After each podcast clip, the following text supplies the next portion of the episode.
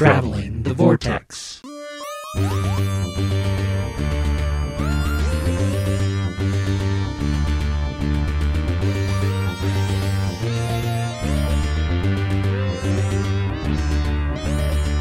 We've joined the Doctor as he travels the vortex and arrive at episode 466, where there is a doctor in the horse.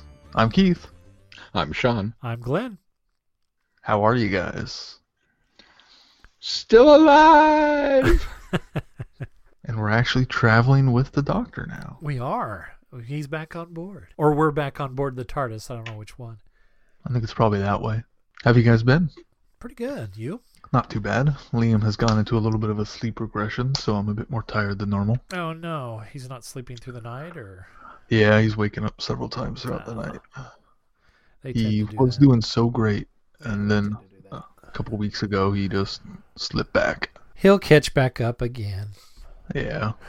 We just can't figure out why, if there was any reason, or, you know, Yeah, sometimes. one night they, he sleeps through the night, the next night he doesn't. I think both of our kids went through that. And I remember with Caitlin, when she did it, we were like, oh no, we're back to this again. And it only lasted a few weeks. And then Mason, I think when it happened, we were like, okay, this won't be any big deal. He'll eventually get back to sleeping through the night. And he, I think he was like a week maybe. Mm. When Gemma did it, she had gotten sick, so we assumed that's why, and she's still not through it. Mm. She still wakes up and comes to our bed in the middle of the night. Well, that's not good. At least she can get up and come to our bed now on her own and just crawl into bed with us. Well, that's good. We got uh, Shy into a big girl bed. I got uh, got a pair of bunk beds so that you know if we have one of the other grandkids over, they can come spend the night as well. And so far, she's only fallen out of it once, so I'm counting that as a win. That is good. What fun have you guys done? I returned to a theater. What'd you go Again? I, I, I went and saw Tenet. Mm. which is one of the few that could drag me into a theater in the middle of a pandemic. oh, there's a new Christopher Nolan. Okay, it was good. I enjoyed it. I heard it was probably the weakest of his movies. Um, you know, it's interesting. I, I, I, I come to this with a kind of a jaded attitude because it's very much, you know, as you guys would uh, be able to attest, if you took Reviver and 1221 and mashed them together and had a zillion dollar budget, you've got Tenet. So I was a little, uh, I was a little angry about it actually, but uh, it's just, it's frustrating to know that we are 10 years ahead of the curve. That we just, if only somebody had given us money, we, we'd, we'd be there. So. 10 years, a million dollars short. Yeah, that's all right. But no, I I, I I thought it was better than Dunkirk, but I know that I'm in the minority with that group. So I actually got two movies watched. Uh, Jojo Rabbit, which I thought was pretty good, but not as funny as I'd hoped it was gonna be. Of course, the best parts were when Hitler was actually on the screen, because Taika is just so funny. Right. Um, and it was a lot, it was a lot took the subject matter a lot more serious than I thought, but it was good. And then Gemma discovered Trolls World Tour, so we've been watching that quite a bit. I saw Which that. I have to say, it's not bad. I haven't even seen the first Trolls movie, actually. I haven't either. the first one is far and away better than than World Tour. Not that World Tour is bad. It's just it's not the first one. Right. World Tour kind of has a Guitar Hero feel to it to me, probably because of some of the songs in it. Yeah.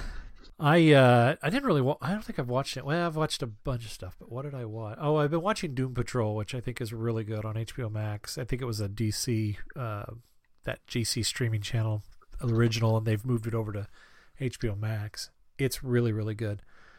Um and then although I'm waiting for them to move Teen Titans over there because that looks really good and I think it tied they kind of tie together.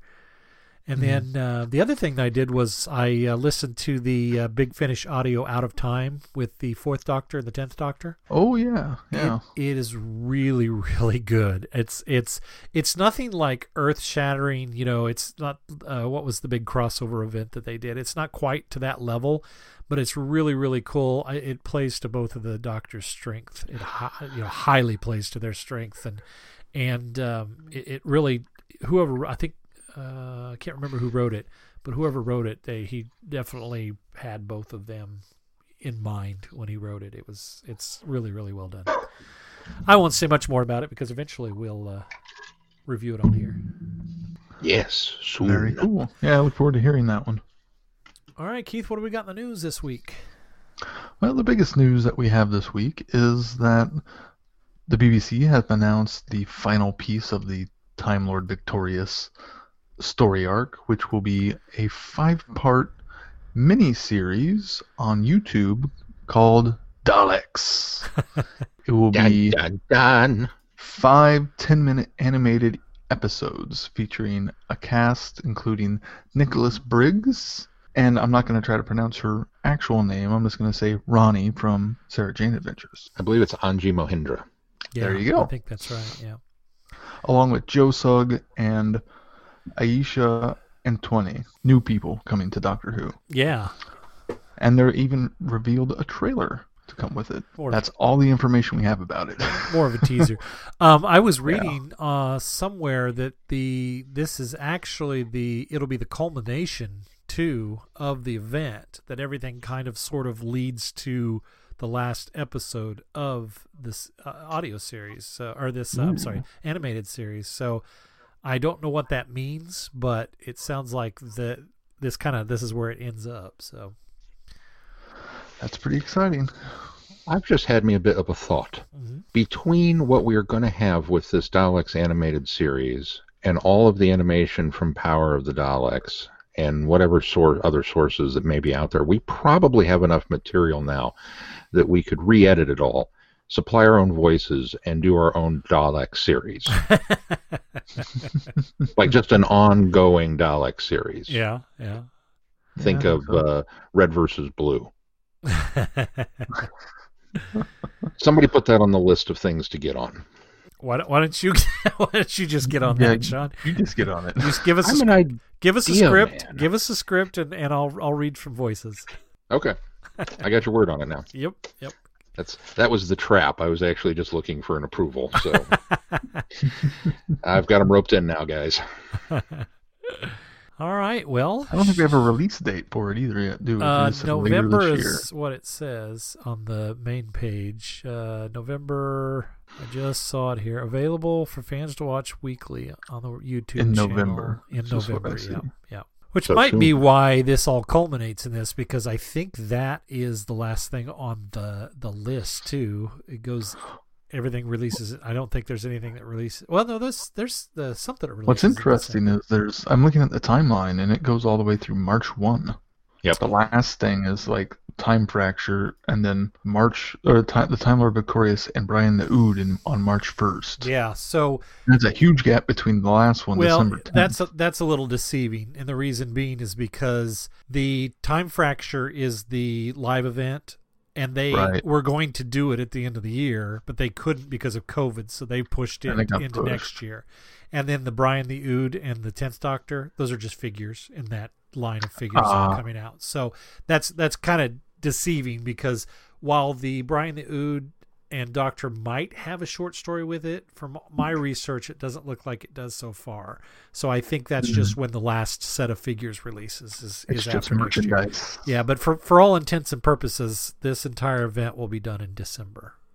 And they haven't updated the timeline to include Daleks yet. So, Yeah, I saw that. but And it starts in November of five weeks. I I, mean, I, I sort of think that, and Sean had mentioned this to me, and that's what kind of made me sort of think about it. Was I, I'm wondering if they will have cleverly figured out a way to tie this into Resolution of the Daleks in uh, uh, the at the end of December. that would be awesome. Yeah, I really I'm hope that still betting yes. I'm not gonna put too much hope in there, so I'm not disappointed. But it might be too late now. I've already now that idea is in my head. I don't You- know if I can get rid of it. you're, you're already invested in it now. Yeah, See, that's I try not to usually think that way because then I get really invested in it and I get excited and then I'm like, oh, then I'm all that much more let down when it doesn't happen. but the potential of it makes me even more excited for Time Lord Victorious. So you know, Yes, yeah, me too. because this is a lot of Tenth Doctor. I'm just saying, It is a lot of Tenth Doctor. and the. Tenth Doctor, I'm not a big fan of. That part of the Doctor timeline. Well, Sorry, that took me a minute. That was such a deep cut callback there, Keith. there's there's going to be plenty of Ninth Doctor and Eighth Doctor in this as well. so- That's true. I, yeah, it's, it's very true. Well, and isn't it interesting that uh, I don't know some rag magazine over in the UK just had this poll where David Tennant once again came out on top as the best Doctor, followed very closely Did you just call the radio? Did you just call the Radio Times a rag magazine? Was it was it the Radio Times? Yeah, I only the saw Radio Times. I, I don't know where it originated. I saw it posted from the Daily Mirror, so that's why I didn't bother Oh, repeating okay. it. But right. Yeah, okay, but, well, uh, I, I stand corrected. I, I, the- at least the headline I saw said it was the Radio Times. So. But um, so so they just released this poll, and ten and thirteen are the uh, quote unquote best doctors of the bunch. Well, if we've got this Time Lord Victorious that really seems to focus on the tenth Doctor, and it's culminating in a thirteenth Doctor episode, maybe there's a crossover there. What that means that the uh, the uh, that that makes it sound like though you're in implying that the uh, That's going to be a multi-doctor story. Well, no, no, no, that the poll was fixed. Of course, it was.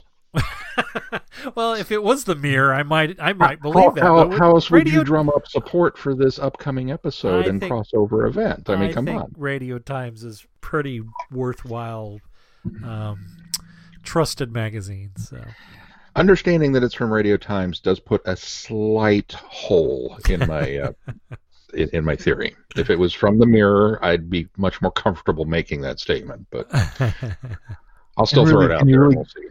Can you really gauge off of 50,000 votes?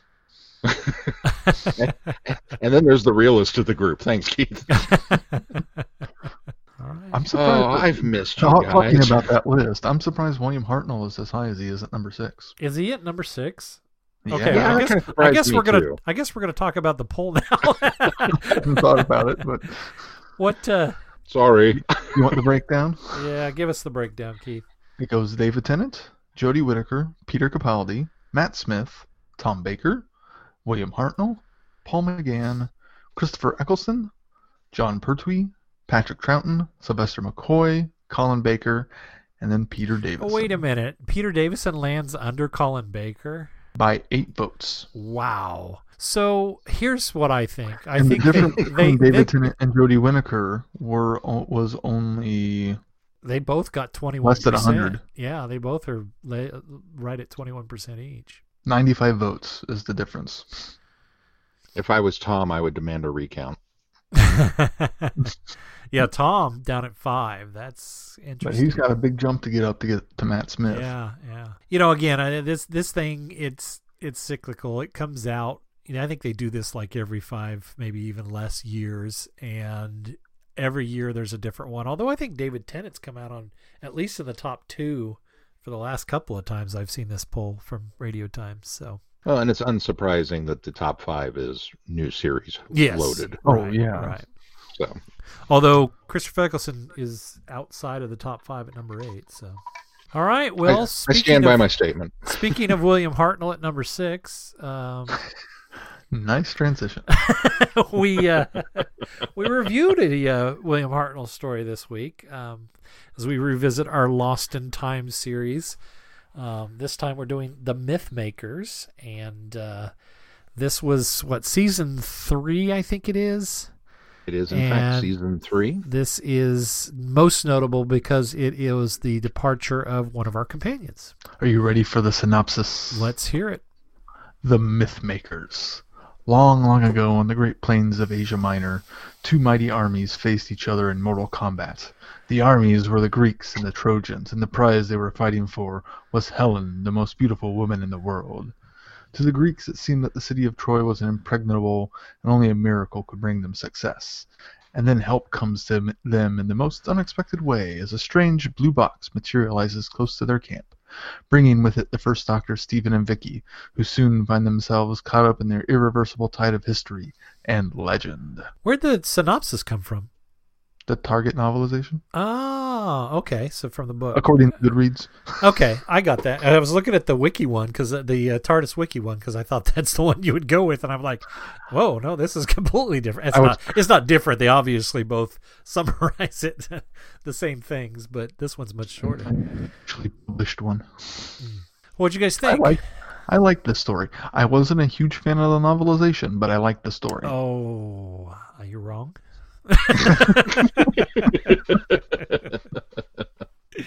I loved the novelization. I thought the novelization. In fact, I li- this is my second time around with the reconstruction of this.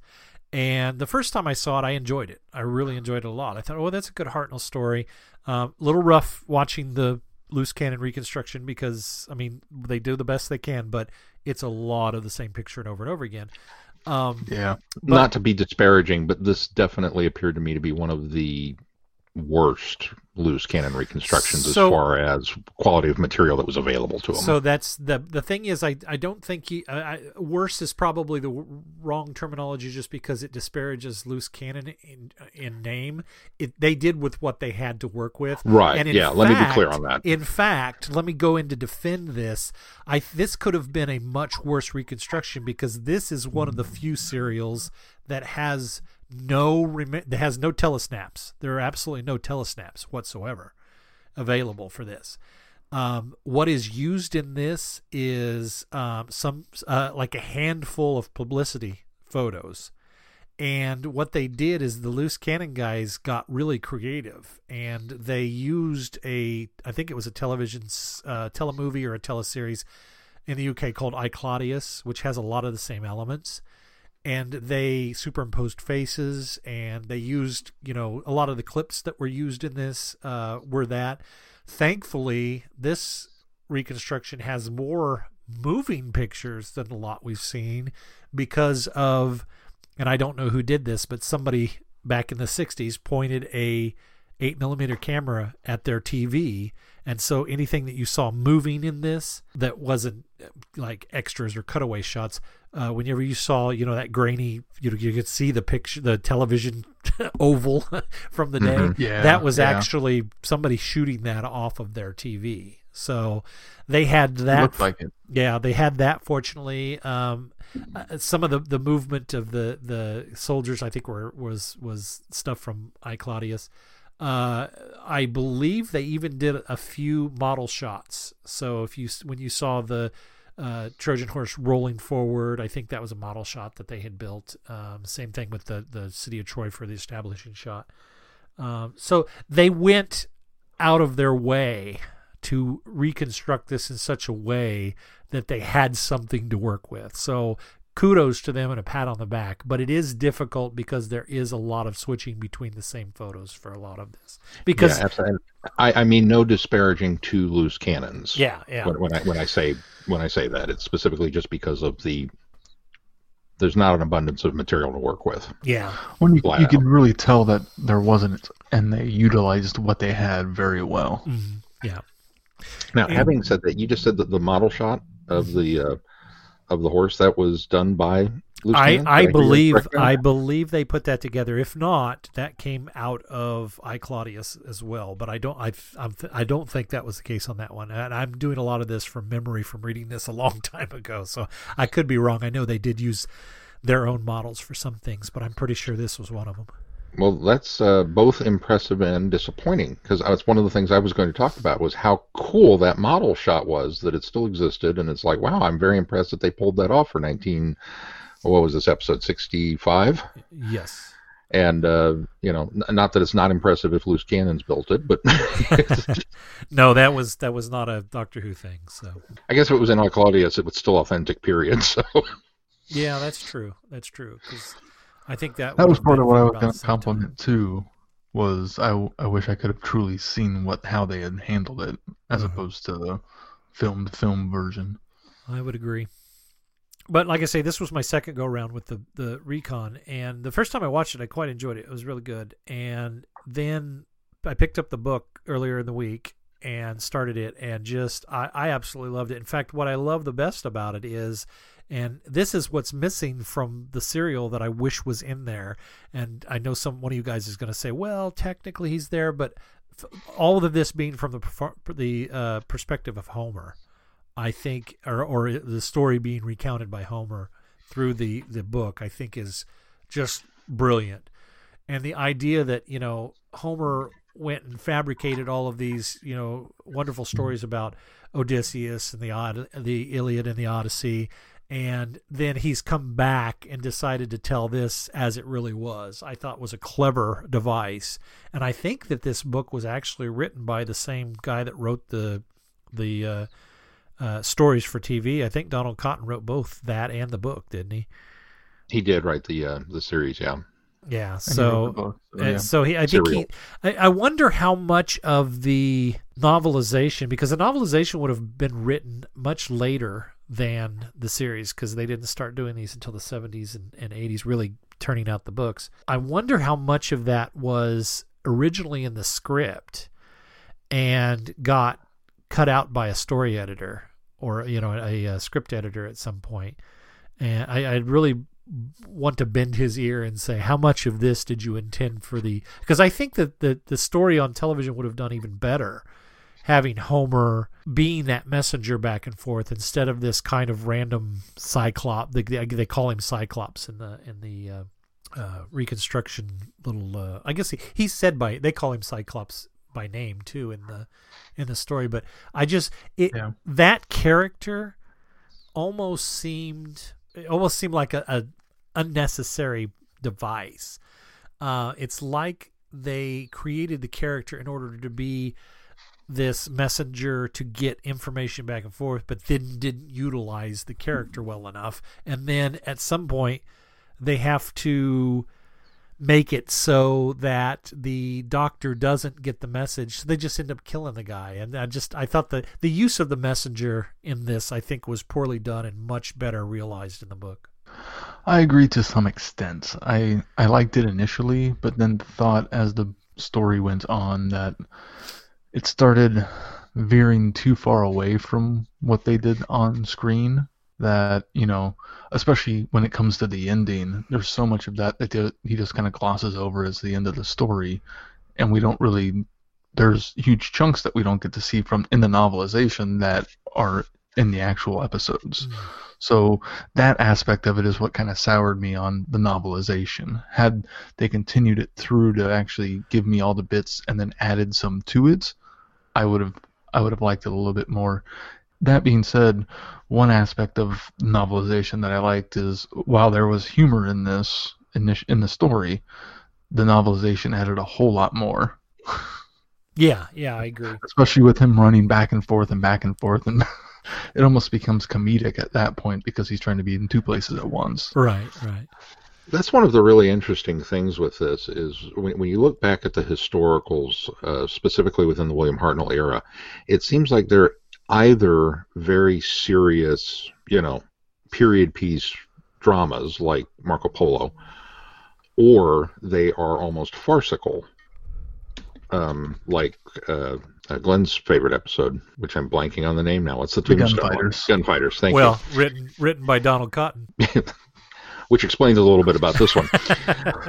because I, I think this episode manages to do both. It, it, It it has an absurd amount of humor in it. The way that the characters, whether they're the Greeks or the Trojans, relate to each other, and it's very barbed and very uh, quick-witted, and there, there's a lot of uh, you know back and forth between them. That's just absolutely fantastic, and so that kind of pushes it almost more into that okay, this is just going to be a farce. But then they will do something else that's it, it reins it back in, and it's like, oh, okay, no, you're really, really kind of treating this seriously, just with humor. That's really interesting. The novel leans more heavily into the farce elements, I feel, um, and not necessarily that that's a bad thing.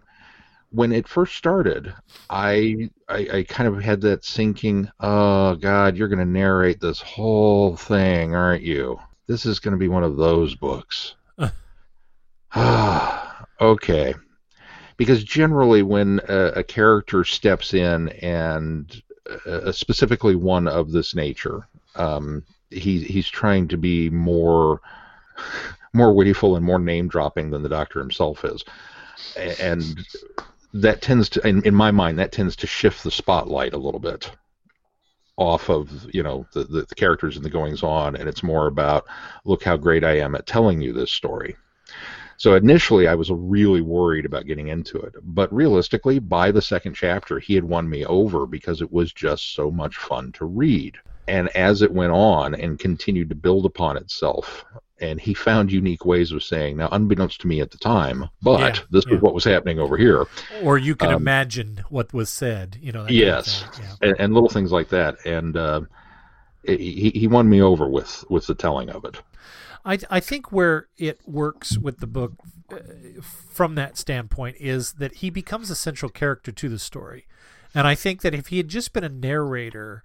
Uh, narrating the, the, the the plight of these people as an observer, I think it could have gotten very oh no, we've just got him telling this story. But I think him becoming a central point to it works because then it adds to the humor of it all.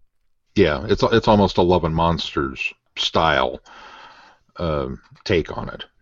And to Keith's point, I do agree that watching the episode and and and seeing uh, specifically that final the, the the final segment of it, and then reading the novelization and seeing how different that really is, I do agree with Keith on that. That I wish there was more elements that they had managed to work into the book and and, and play a little straighter in that regard. Yeah. But um, So, that's why we do both because it, it lends to some you know it's not a book on record it's a it's a novelization It's not a gonna be script. It's a novelization. Yeah. Well, one of the things that bothered me about the uh, the the serial, the TV serial, is it feel it it it verges on becoming unbalanced at the end. And the reason I say that is because for the first three stories or for the first three episodes, it is a, it's it's a fun farce, humorous ride.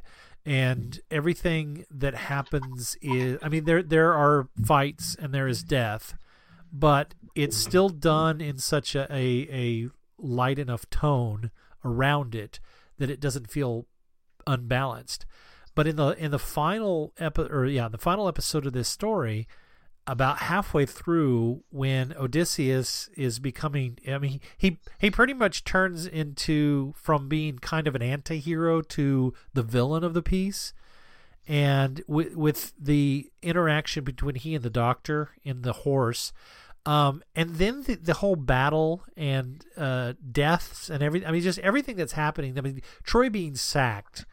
Um, while we we can't really see it because we're just seeing still pictures, I imagine that there was probably it was probably a very action packed, uh, uh, you know, set piece, and I would have enjoyed to, being able to actually see it.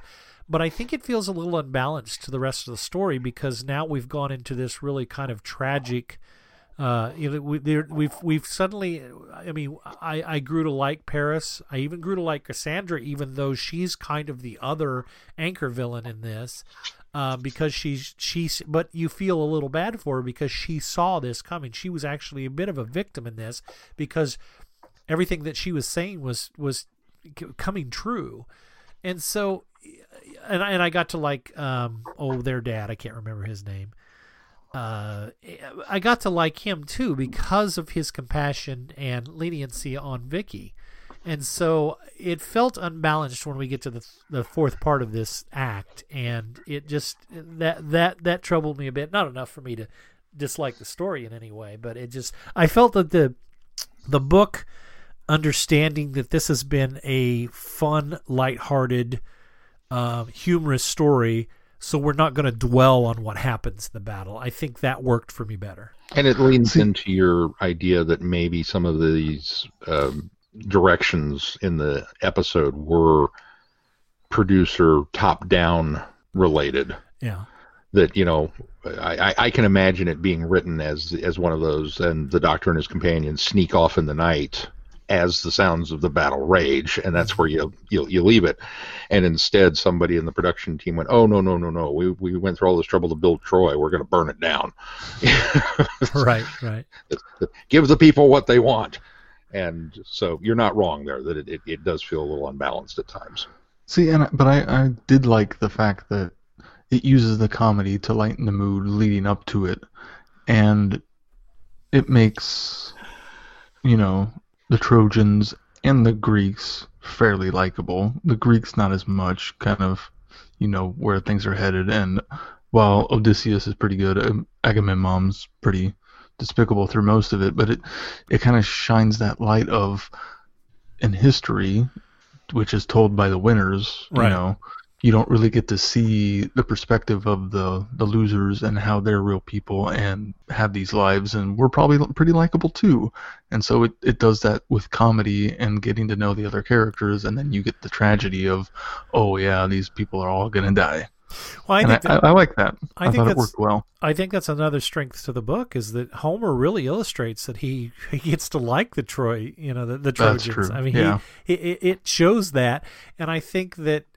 that even gives kind of some paths to the fact that, uh, for the sake of the comedy of the character, when Odysseus stabs his eye out I, I, I got that. I thought, okay, this was a clever way in order for them to explain Homer's blindness, alleged blindness, even if if Homer even exists, because you know there's a lot of scholars that don't even believe that Homer was one person. But you know, the, just the the tongue in cheek of, oh, he's lost an eye, that's why he's the blind uh, poet, and then they don't even go so far as that because he can still see with the other eye. And so to have Odysseus call him his little Cyclops, then I thought, oh, okay. So this is where the character of the Cyclops in the Odyssey comes from. And that's why he would have written about it. And, you know, so they're, they're kind of playing, you know, fast and loose with some of these historical um, ideological or ideals. And then for him to later be blinded again further taking it to you know to the to the whole fact that Homer ends up blind. I thought those were clever little things, and so I thought that worked in kind of a meta way. Yeah, and I, I think the fact that that's why we don't get as much of the actual story of the final episode in the novel is because they tried to make that connection instead of, you know, I went blind with my other eye later as opposed right, to right. so he could actually see the rest of the events play out. Correct. Can anybody explain to me why we've not had a name drop since then? I mean, surely there's been many, many, many opportunities for some writer somewhere to have the doctor utter, "Well, yeah, I was responsible for the Trojan horse," and it would be such a throwaway line. But then the old school fans would be like, "Uh huh." It seems like uh, one of the uh, Fourth Doctor uh, TV stories, yeah, where he says Underworld. that he, he yeah he didn't come up with the idea of the Trojan horse. He does mention it. It's a throwaway. Oh, he does in that one, yeah, he? it's a throwaway, but he says, "I don't know. I didn't. I didn't come up with it. I think I don't know if that was an intentional nod or if that was just you know uh, being being clever Or with if a line." forgot. Yeah. I didn't come up with it. That's even funnier than claiming it. well, I like the, the what is it an ontological paradox of it. The fact that you know the doctor comes up with it because Homer introduced the idea, and Homer introduces the idea because the doctor comes up with it. I thought it was kind of one of those clever, you know, roundabout paradox devices. And I absolutely love the the joke of early on when the TARDIS is brought to the Trojans that they consider burning it right, right away. right, and, and because they were afraid that that that spies might be inside.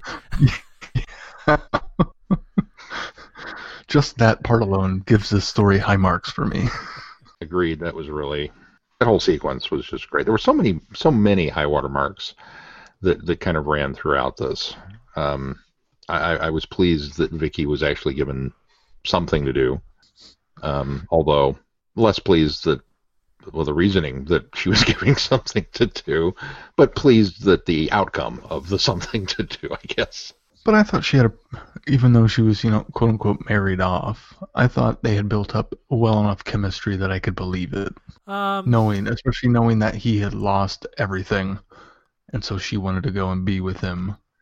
Yeah, I don't so much have a problem with it because so many times companions leave for, you know, worse reasons, you know, or or the the reasons for leaving are just like kind of blown off. And so at least giving her a reason to stay behind, albeit having to develop it into a four-part story feels a little rushed, but Well, yeah. at, at least it gives a reason behind her staying. Um I think that that was something that the book probably failed on was Yeah, not agree. developing the I, it's almost like Cotton decided to really give us insight into that relationship in that whole conversation in the cell where uh Steven is actually let in because he shows him the little pathway or the little secret uh, door to get through.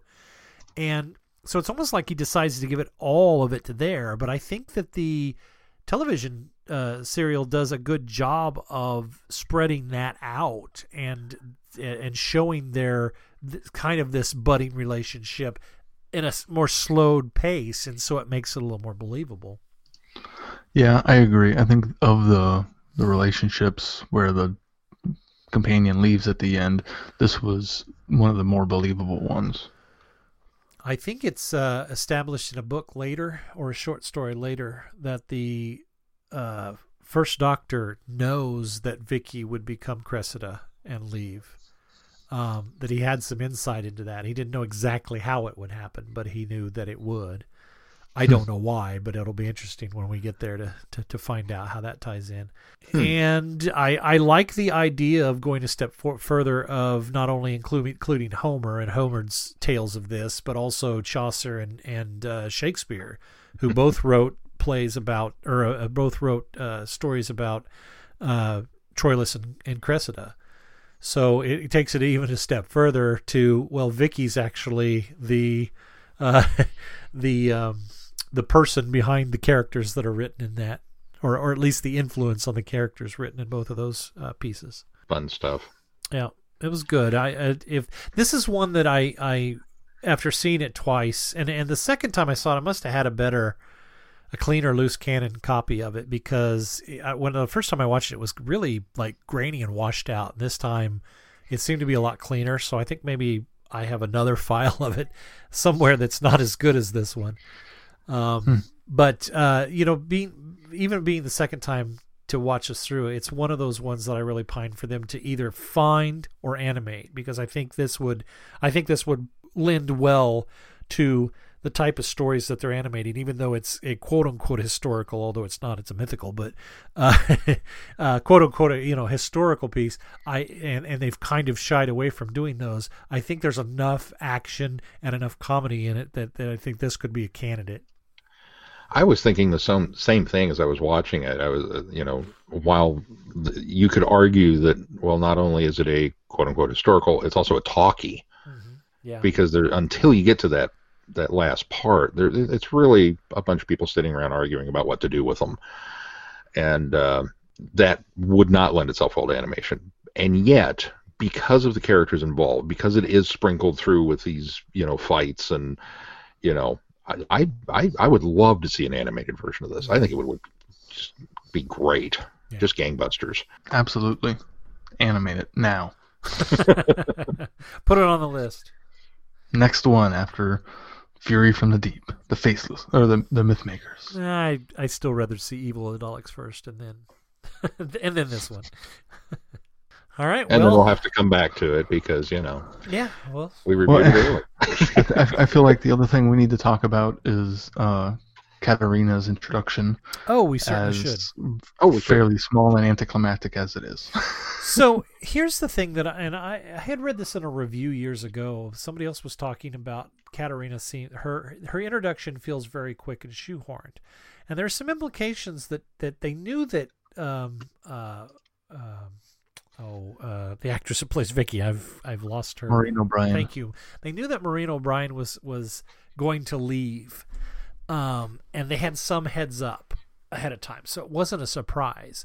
Um, but that perhaps that while writing this story, they were the they didn't. It was you know this was submitted before that. That maybe that was written in, and he at least had hoped that some at least we saw Katarina.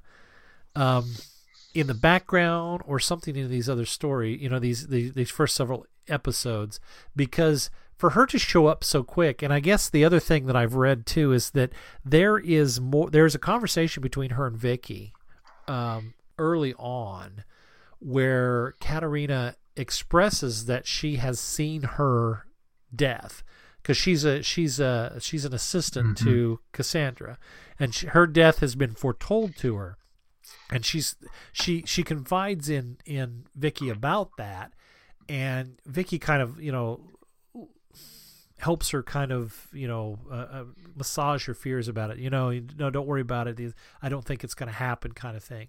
And so it lends to the fact that that's part of the reason why, in the beginning of the Daleks' master plan, she thinks she's on her way to the afterlife because not only does she see the doctor as a god, but she thinks she's being taken to the afterlife because of this premonition that she had of her death. So I think there was a lot more being built around that. And of course we know the the, the story of, of they didn't feel like they felt like Katarina they'd have to explain too much to her that she was too that you know uh, somebody from past history didn't work because they'd be asking too many questions and then obviously later on they figured out how to do it with Jamie. But uh, but I think that there could have been I think there there might have been more that would have maybe not made it feel like she was just kind of shoved into this last piece. Yeah and I think the the actual TV story does it better than the novelization. Um, she's in the final episode way more than she is in the last part of the novelization. Well, that makes and me because that whole conversation wasn't even in the novel that I remember. Yeah, no, it wasn't, and that's what makes me wonder if uh, Cotton had written this already, and the producer or the uh, script editor had kind of put it in there, had added it in, and so he left it, you know, he j- just enough in the book so that it still, you know, kept with uh, uh how you know whoever's writing the next book it you know keeps the character. Um, but he probably didn't have much to write about her in the book because he probably didn't have much to write about her in the series, and she got added right. to. So, yeah. I don't know. I would have liked to have gotten at least a little bit more from her since we don't get much out of Dalek's master plan. So she doesn't last long. No. well, anything else that we need to touch on on this one? If not, Sean, what do we got coming up on the schedule? Uh, coming up on the schedule, you might call it Schedule Victorious.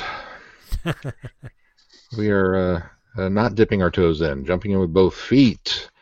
And when we next meet, we will cover, um, at least uh, peripherally, because we won't have the opportunity to go to the escape room for A Dalek Awakens. Uh, but we will also look at uh, Defender of the Daleks number one and The Guide to the Dark Times, which is a short story that's going to come out in uh, uh, the new annual, if it's not already out. Is that already out? Does anybody know? It, I think it's scheduled to come out. Yeah, we'll we'll talk about it in a little bit because okay. I've got an update for you, but it's all it's uh, behind the scenes. So. Is my schedule correct then? Yeah, I think we're still good. Okay, I'll, I'll leave it at that and say that's all I care about at this point. So uh, you can uh, you can follow along uh, on our website schedule or look at the uh, uh, Time Lord Victorious uh, schedule and kind of gauge your homework assignments appropriately from there. Yeah, most definitely. And I'm super excited. I think this looks like a, a really fascinating, um, a fascinating experiment that they're doing here, covering all these different things. I just hope they execute it well. That's my biggest concern. That's a lot of moving pieces. Just give me a good story. Tell right, it well. Right. Well, as Sean mentioned, be sure you check out our website, travelingthevortex.com, for updates. And while you're there, click on our Patreon link and consider supporting us. And thank you to those who are already supporting us. And remember, um, you can uh, rate and review our podcast on uh, Apple Podcasts and the Google Play Store and various other sites where you find our podcast. Uh, give us a five star rating if you like what we're doing and give us a few nice comments, and we would certainly appreciate that. If that's going to do it for this time, until next time, I'm Glenn. I'm Sean. Uh, I'm Keith. Cheers. Good night, everybody. Be seeing you. Thanks for listening. You have been listening to Traveling the Vortex. Doctor Who and all of its associated programs are owned and trademarked by the BBC. No infringement is intended or implied.